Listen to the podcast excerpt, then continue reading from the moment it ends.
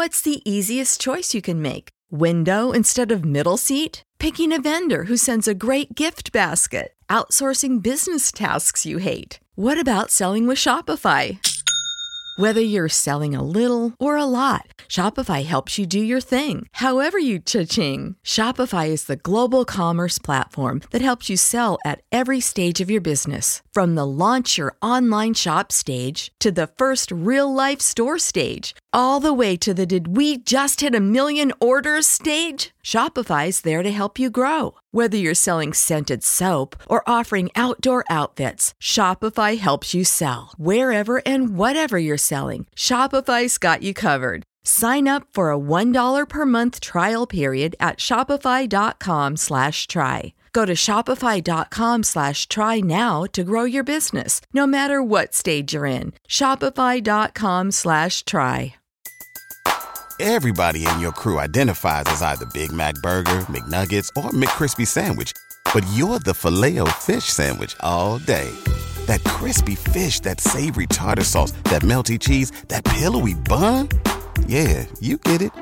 Every time. And if you love the filet of fish, right now you can catch two of the classics you love for just $6. Limited time only. Price and participation may vary. Cannot be combined with any other offer. Single item at regular price. Ba da ba ba ba. Tolstoy says history books are like works of fiction. Great men of history like Napoleon are more like fictional heroes, created, shaped, and glorified by historians. What is the main premise of Tolstoy's masterpiece, War and Peace?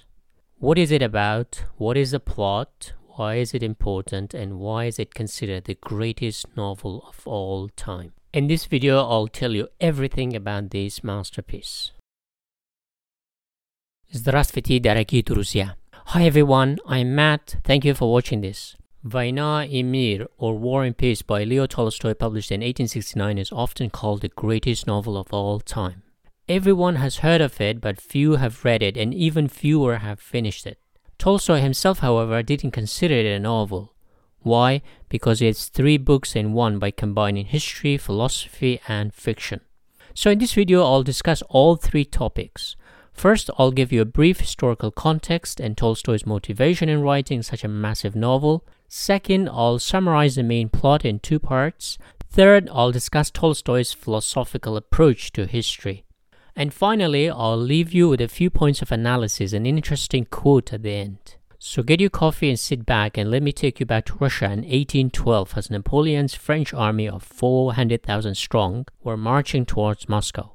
After watching this video, you will know pretty much everything you need to know about Tolstoy's masterpiece, a beast of a novel of 1200 pages long with almost 600 characters, full of philosophical digressions and war strategies.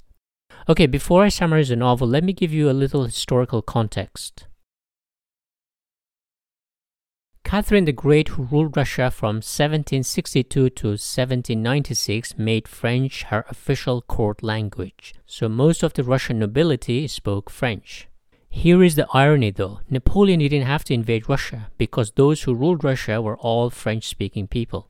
The Russian aristocrats loved French culture and they even read French literature.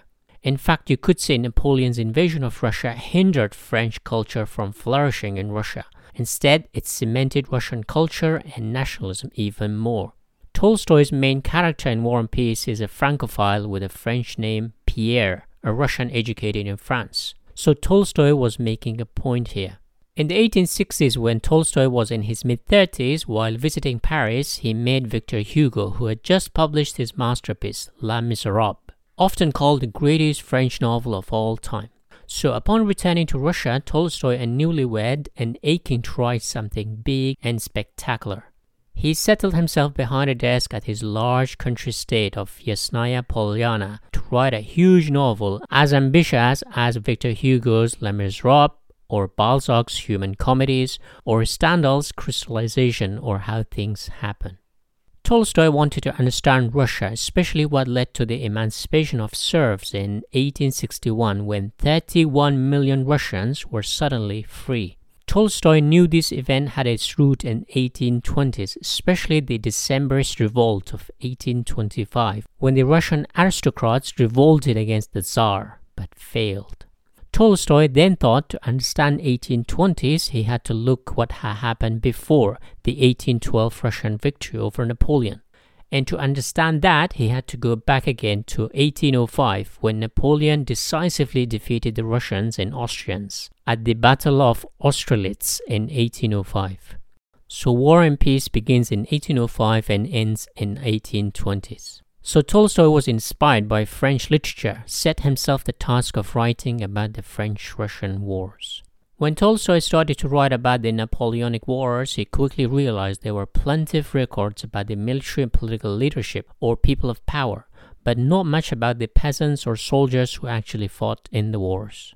Here came Tolstoy's realization that historians tend to fictionalize history by focusing on few major characters, while forgetting the people who do the fighting. Why? For the same reason, novelists tend to create as few characters as possible for the sake of simplicity. So Tolstoy formed his own theory of history. The official history books are fictionalized version of history, so they solely focus on the kings and generals, in other words, fictional heroes.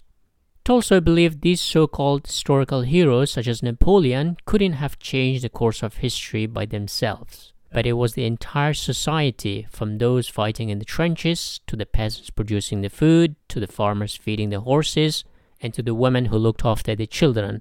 They all contributed to historical events, but historians hardly ever mention the millions of soldiers or ordinary men and women. Here's a quote the movement of nation is caused not by power, nor by intellectual activity, nor even by combination of the two as historians have supposed, but by the activity of all the people who participate in the events, and who always combine in such a way that those taking the largest direct share in the event take on themselves the least responsibility, and vice versa. To illustrate this, let me give you an example. The reason most politicians break their promises is very simple. They are unable to implement change. So it's ridiculous to say history happened because of these men at the top. Tolstoy says when looking at a steam locomotive, historians tend to focus on the smoke and ignore the rest. For example, Will Durant's history books are titled after an individual for the sake of simplicity and clarity. By focusing on these leaders, historians give them a kind of superhero power. History for Tolstoy is about an entire people, not just individual heroes who are pedestalized by historians. Here's a quote There are two sides to the life of every man his individual life, which is the more free, the more abstract its interests, and his elemental hive life, in which he inevitably obeys laws laid down for him. Man lives consciously for himself, but is an unconscious instrument in the attainment of the historic universal aims of humanity. A deed done is irrevocable and its result coinciding in time with the actions of millions of other men assumes a historic significance. The higher a man stands on the social ladder, the more people he is connected with and the more power he has over others, the more evident is the predestination and inevitability of every action. Tolstoy was a huge admirer of Jean Jacques Rousseau, the French philosopher who believed that humans on the innate level are good, but society corrupts them, and he famously said that humans are born free but everywhere in chains. But he also used the Hegelian notion that we are the product of our time, a queen bee is not determining the course of a hive, but slave to its rules, just as soldier bees are. Quote, History, that is, the unconscious, general, hive life of mankind, uses every moment of the life of kings as a tool for its own purposes. So Tolstoy set himself to write a fictionalized history that focused on those people who are mostly ignored by historians. This is Tolstoy's Copernican revolution. He uses fiction to tell the true history of the Napoleonic Wars, which is ironic. He combines the military, social, emotional, and existential history of that period. So Tolstoy's War and Peace is a novel, a history book, and also a meditation on life. There's a saying that history is written by the victors, but literature is written about the outsiders, those who are ignored by history books. To make his point crystal clear, Tolstoy treats all his characters as real people with flaws and redeeming qualities, who make mistakes, forget things, often contradict themselves. so you really see them as genuinely real people. But the one character the guy historians spend most time talking about is depicted by Tolstoy as almost cartoonishly square is Mr. Napoleon. Just to poke fun at history books. Or perhaps Tolstoy looked down on Napoleon for invading his country, or because he was a short man. Tolstoy himself was a tall and huge man. Even his name Tolstoy in Russian means thick or fat. But I have to be fair, Tolstoy shows no prejudice towards the French, so in that sense, he is a truly universalist. So Napoleon, the superhero of history books, is caricatured in War and Peace, while other characters who don't make it into history books are depicted as real humans by Tolstoy. Okay, now I'll summarize Tolstoy's War and Peace. This summary is delivered in two parts. Each part covers about half of the novel. Summary Part 1 The historical background of War and Peace is the Napoleonic Wars of 1805 and 1812. But the main story is about five Russian noble families in the span of some 15 years, before and after Napoleon's invasion of Russia in 1812. The families are the Bezukhovs, the Bolkonskys, the Rostovs, the Kuragins, and the Drubetskoys. Okay, who is the protagonist of War and Peace? Tolstoy's entire philosophy was built on the importance of groups, not individual heroes. But I will go against Tolstoy here due to time constraint and tell you that out of 600 characters, three are pretty important characters in the novel. Napoleon is not one of them. The first main character is Count Pierre Bezukhov, a France educated Russian, hence the name Pierre, but he's slightly awkward Russian who mostly resembles and represents Tolstoy himself and his way of thinking. So if you have to pick a protagonist in War and Peace, it's Pierre. The second character that is pretty important in the novel is Natasha Rostova, who we meet in 1805 when she's 13 years old and later on as a grown woman. She represents the passionate and spontaneous Russian woman full of life and energy. The third important character is Prince Andrei Bolkonsky, who is perhaps the most Russian of all male characters. He is a somewhat nihilistic intellectual who represents Russian pessimism, as well as the courage of not being afraid of death. He's perhaps the character Tolstoy wanted to be himself. Despite being a very rational person, he possesses that Russian value of bravery Prince Andrei represents the rational side of Tolstoy, while Pierre represents the irrational, often indecisive, and impressionable side who lacks clarity of thought and floats about until he finds an anchor among the Freemasons and also Natasha. So Prince Andrei is the Apollo, the man of reason, and Pierre is the Dionysian, man of impulsive emotion. Pierre as a character is outsider because he is an illegitimate son and also awkward. So it's apt to say that while history books are about victors, fiction, however, is about outsiders. Pierre doesn't feel at home in Russia because he's educated in France and loves Napoleon like a hero. Of course, later on, he is transformed by Tolstoy. Okay, we are in 1805 in St. Petersburg at a soiree, a social gathering of the Russian high society, including princes and princesses, counts, and all sorts, where we meet two of the main characters.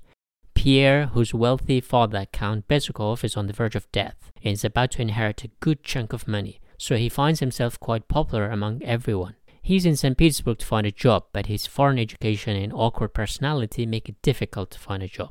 He listens to other people talk all kinds of shit, but he just listens. His best friend, Prince Andrei Bolkonsky, who is recently married, complains about his wife and is fed up with life in St. Petersburg.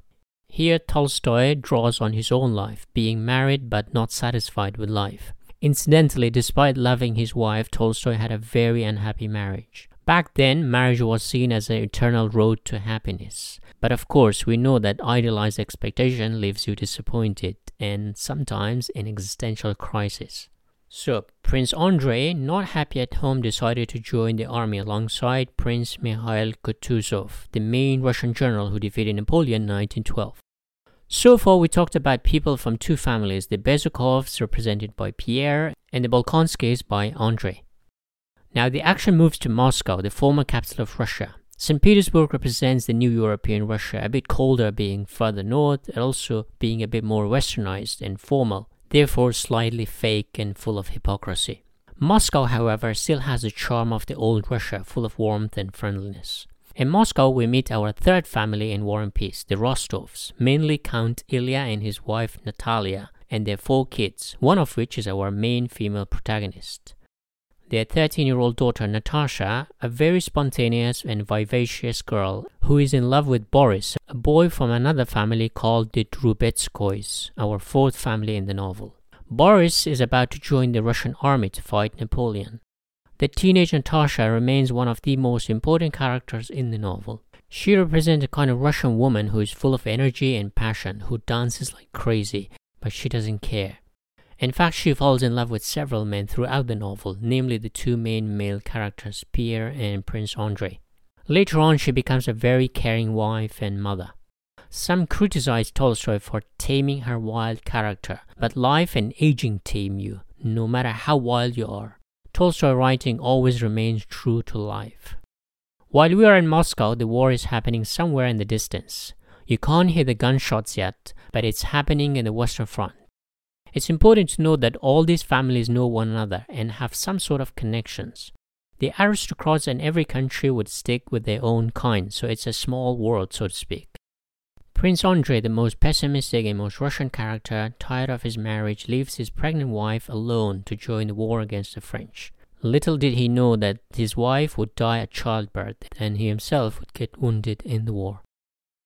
The action moves to the battleground, the 1905 Battle of Austerlitz, in which Napoleon inflicted a heavy defeat on the Russians and Austrians.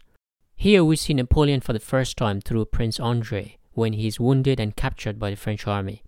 Andrei, like all young men of that period, was fascinated by the character of Napoleon, just like superhero of today. Here Tolstoy makes it clear how fictionalized Napoleon had become. While lying down on the ground, Napoleon happens to pass by. Here's a quote so insignificant at that moment seemed to me all the interest that engrossed Napoleon. So mean did his hero himself with his paltry vanity in joy and victory appear, compared to the lofty, equitable, and kindly sky which he had seen and understood. This reminds me of Marcel Proust's novel In Search of Lost Time. When Marcel goes to Venice, the build-up and expectation are crushed when he sees Venice itself. Here, Tolstoy tells us the historical figures are not as big or heroic as our imaginations make them. So, in essence, history is a work of fiction because Napoleon is made bigger because we are led to believe he was greater than he was. Tolstoy says, Looking into Napoleon's eyes, Prince Andrei thought this insignificance of greatness, the unimportance of life which no one could understand, and the still greater unimportance of death, the meaning of which no one alive could understand or explain. Summary Part 2 Okay, our first main historical battle is over, with the French having a decisive victory against Russians and Austrians. Now, the second and most important battle is coming up. But right now, in F4s, we move to Moscow again with Nikolai Rostov, Natasha's father. Here, Tolstoy tells us about some romances blossoming among the youth of Russian aristocrats. Men propose and women reject. Parents want to marry their kids to richer kids for practical reasons. But you know kids, they, they're stupid to fall in love with their hearts, not head. So the topic of love, marriage, money fly around a lot. Speaking of money, our awkward main character, Count Pierre, has finally won the lottery. He has received a huge amount of money in inheritance. Now everyone wants to be friends with him, and all the ladies want to marry him. He is the biggest prize in Moscow. But for Napoleon, of course, and the French army, however, Moscow itself is the real prize. But more on that later. With lots of money, Pierre has gained self confidence and charm. He finally marries Elaine or Elena Kuragina, who comes from our fifth family in War and Peace, the Kuragins. She's very beautiful, but a bit sexually liberated and often promiscuous. It's clear that she's after Pierre's money and doesn't love him. There's also a rumor that she may have had incestuous relationship with her own brother, Anatole Kuragin, a drunkard womanizer. Also possibly had an affair with another man called Fyodor Ivanovich Dolokhov, a psychopathic gambler. We are in Russia, so you know what happens. There is a duel, of course. Pierre against Dolokhov. Pierre injures Dolokhov in the duel. This experience transforms Pierre into a philosopher. In all Russian novels, duels are the most transformative event in the character's life. You either die, get injured, or your whole outlook on life changes. Pierre is no longer interested in his wife Elaine, but instead he's seeking to find the meaning of life and how to be a good man. So what does he do? He joins the Freemasons and becomes a pacifist. Tolstoy himself was a pacifist and even said to have influenced Mahatma Gandhi, the biggest pacifist in the 20th century. Around the same time, his friend Prince Andrei returns from the war physically wounded, but now also psychologically wounded because his abandoned wife died at childbirth, for which he blames himself, and as a result has become even more nihilistic and pessimistic about life. Also important to note that his superhero, Mr. Napoleon, was nothing but a disappointing character. Now, the two troubled men, Andre and Pierre, need some comfort. I mean, womanly comfort. Elaine finally persuades Pierre to take her back. Prince Andre, now a widower, falls in love with the lively Natasha Rostov. When love arrives, nihilism goes out of the window. This same thing happened in Turgenev's Father and Sons. But Andre's father tells him that the Rostovs are not nice people. Also important to note that the Rostovs, despite their pomp, are a bit penniless. Andre's father tells him if he wants to marry her, he should wait for a year to see if he still loves her.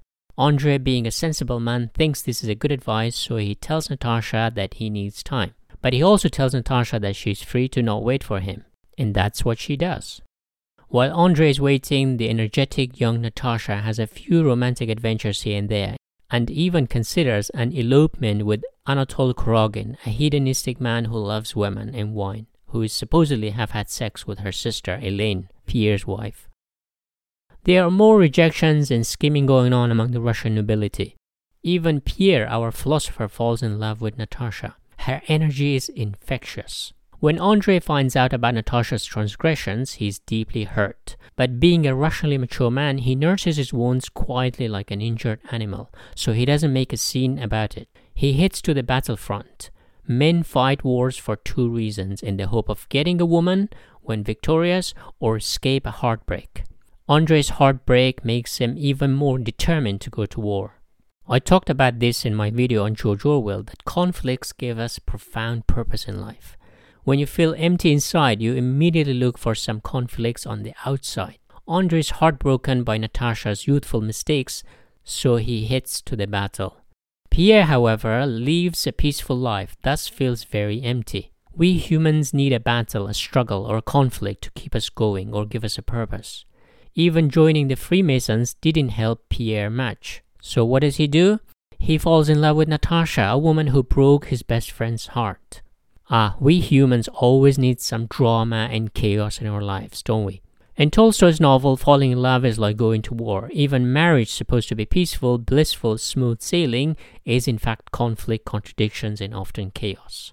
While the Russian high society is absorbed in their own romantic battles, Napoleon wants the whole Moscow, the whole Russia. The war is nearing. Pierre, our philosopher, connects a few dots about Napoleon being the Antichrist. So he decides it's time he helped his country, Mother Russia we enter the Battle of Borodino, the most decisive battle in War and Peace, as well as history books. The violence is terrible, dead bodies everywhere. Tolstoy, in fact, used his own personal experience of fighting in the Crimean War of 1850s as an artilleryman and frontline soldier, so the scenes are extremely vivid and real. Even Pierre's best friend, the nihilistic Prince Andrei, is also among the casualties.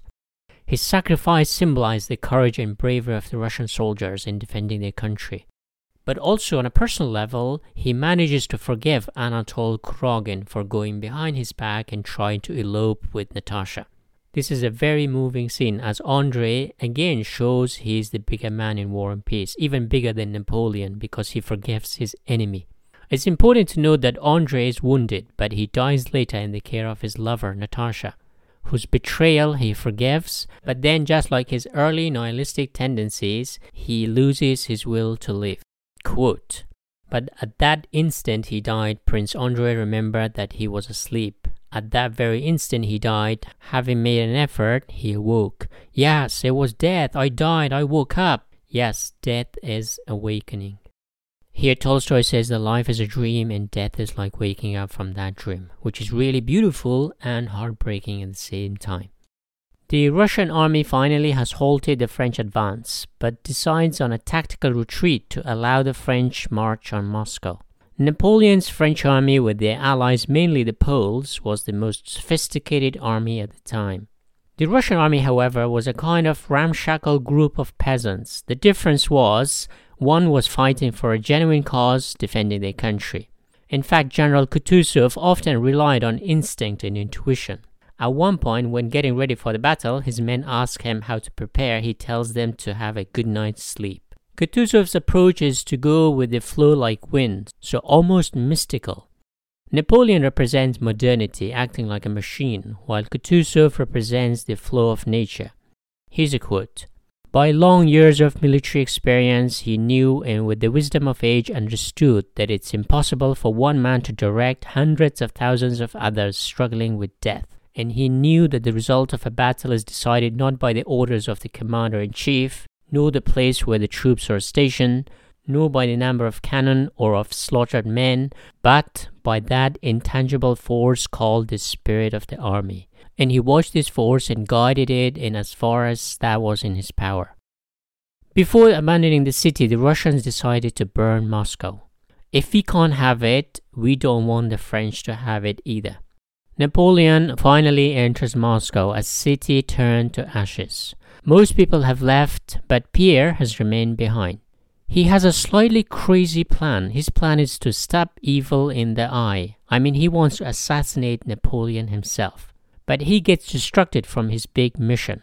In trying to be a hero to save an Armenian girl from robbers, he is captured by the French and his assassination plot is foiled.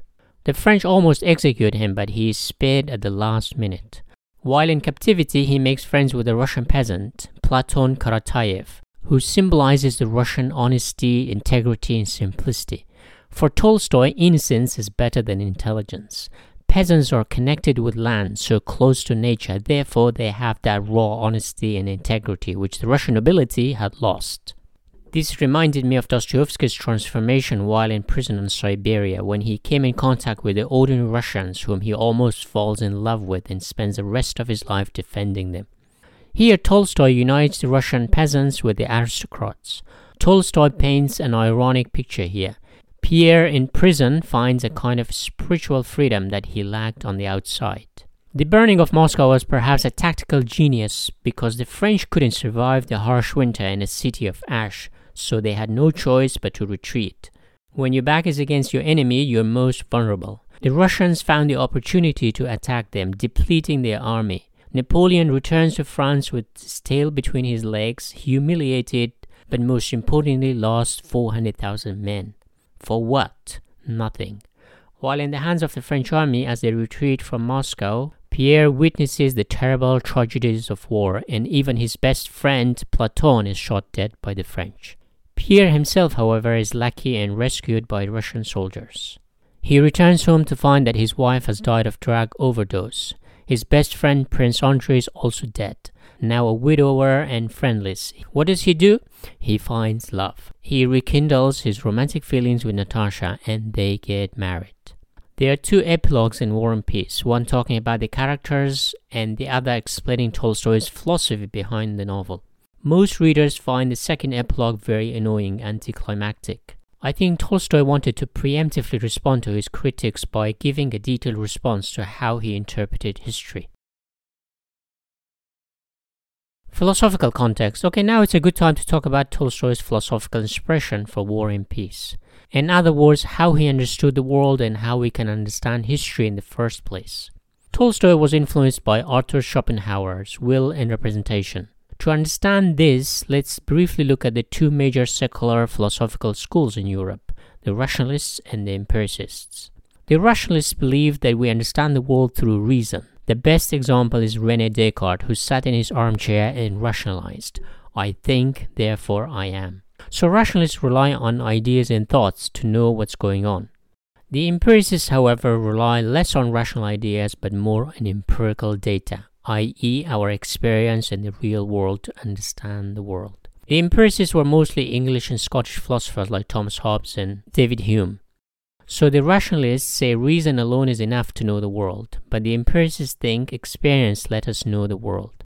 So, and how knowledge travels, rationalist is an inside out approach, while empiricism is an outside in approach. Then the German philosopher Immanuel Kant tried to bring these two schools, the rationalists and empiricists, together by arguing that we humans, by rationally categorizing the world, we impose our own structure on the world. So we are not passive observers of reality, but actively making reality conform to our categorizations.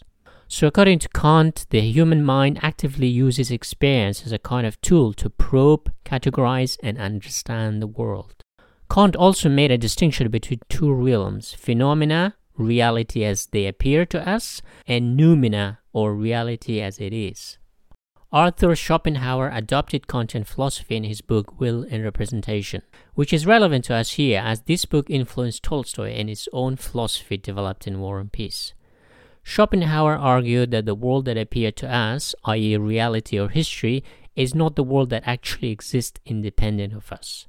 According to Schopenhauer, human will is like a lens through which we see and interpret and even study the world, which is a mere representation of the actual world. Schopenhauer also said that human will is the source of human misery, which is similar to the Buddhist philosophy that desire makes us suffer more. So, to bring it full circle, Tolstoy argues that historical events are not the result of individual leaders' will or whim, but rather bigger social forces or the will of the entire society that take a country to war, not its leaders. Hitler couldn't have mobilized Germany if the socio-economic conditions weren't right. Napoleon, according to Tolstoy, was somewhat like a puppet, an accidental leader pushed forward to lead the French. If he were to come at a different period in history, he would not have been able to mobilize a small village, let alone the entire French nation. Tolstoy subscribed to Hegel's idea that we are a product of our own period.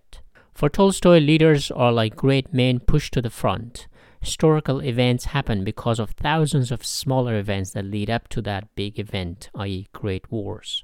This same rule applies to the decision of an individual, for example, who to marry, what career to pick, even what to eat. There are thousands of conscious and subconscious triggers that lead up to you making a decision. Necessity, i.e., survival, forces us to act, but sometimes we also act because we want to thrive and dominate. Wars are often like wildfire, sometimes spontaneous and sometimes caused and sometimes caused by arson. History is the same. Society is made up of millions of individuals. Each individual is made up of millions of cells. The unconscious universal swarm of life of humanity is often the blind force behind historical events. Tolstoy finally settles that free will does not exist. We all have to obey the strict rules of the hive we live in. Here's a quote Speaking of the interaction of heat and electricity and of atoms, we cannot say why this occurs, and we say that it is because it's inconceivable otherwise, because it must be so, and that is a law. The same applies to historical events. Why war and revolution occur, we do not know. We only know that to produce the one or the other action, people combine in certain formation in which they all take part. And we say that this is because it is unthinkable otherwise, or in other words, that is a law. So for Tolstoy, free will is more like an illusion. He says, the great natural forces lie outside us and we are not conscious of them. We call those forces gravitation, inertia, electricity, animal force, and so on but we are conscious of the force of life in man, we call that freedom. Now, I'll discuss a few interesting points in War and Peace. Tolstoy paints his characters as real people with genuine emotions, flaws, inconsistencies, and should be copied by all novelists. Every human being has flaws and good qualities. Simon Schama, the British historian, sums up very well. Tolstoy didn't write characters, he wrote people. That is so true. You get to know his characters so well. History is a lot more random than historians tend to make. Historians tend to explain history in a way that things happen for a reason or a rational explanation. But Tolstoy thinks history is packed with emotional outbursts, spontaneous events, just like real person lives their life full of spontaneous action. History is a lot more random than historians tend to make. Life is a struggle. War and peace cannot exist without the other. In every aspect of life, there is a battle going on. Even falling in love and getting married is like going to war. Family life is full of battles, so Tolstoy juxtaposes war with family life. Family loyalty is like nationalism, being loyal to a country and society. Society nourishes us but also corrupts us. Humans are the same in every country, you just need to peel a layer to recognize that we're all the same. Tolstoy contrasts social warmth, friendship, family, and camaraderie among soldiers with the cold of unhappy family, enemies, and violence. So, society is the cause of our happiest experience in life and also unhappiest experiences. Tolstoy points out that those at the top, aristocrats, have a fake kind of honor and courage, while the common soldiers and peasants have real courage and make real sacrifices. War and Peace is a great mirror of society, how people decide their priorities and cope with their mistakes and how they amend those mistakes. The Russian title of War and Peace could also mean war in the world. Vaina means war. Mir in Russian means both peace and the world. So the name Vladimir literally means a boy who rules the world. So Tolstoy's novel is really about how society functions. Of course, today, War and Peace is used to torture Russian kids in schools, as it is a compulsory read as far as I know. Be happy that you don't live in Russia. Tolstoy was interested in Europe and he characterized each nation thus, which is pretty funny, I thought. Here we go. Only Germans are self confident on the basis of an abstract notion, science, that is, the supposed knowledge of absolute truth. A Frenchman is self assured because he regards himself personally, both in mind and body, as irresistibly attractive to men and women. An Englishman is self assured as being a citizen of the best organized state in the world and therefore, as an Englishman always knows what he should do and knows that all he does as an Englishman is undoubtedly correct. An Italian is self assured because he is excitable and easily forgets himself and other people. A Russian is self assured just because he knows nothing and does not want to know anything since he does not believe that anything can be known. The German self assurance is worst of all stronger and more repulsive than any other because he imagines that he knows the truth, science, which he himself has invented, but which is for him the absolute truth. Do you agree with Tolstoy's assessment of these Europeans?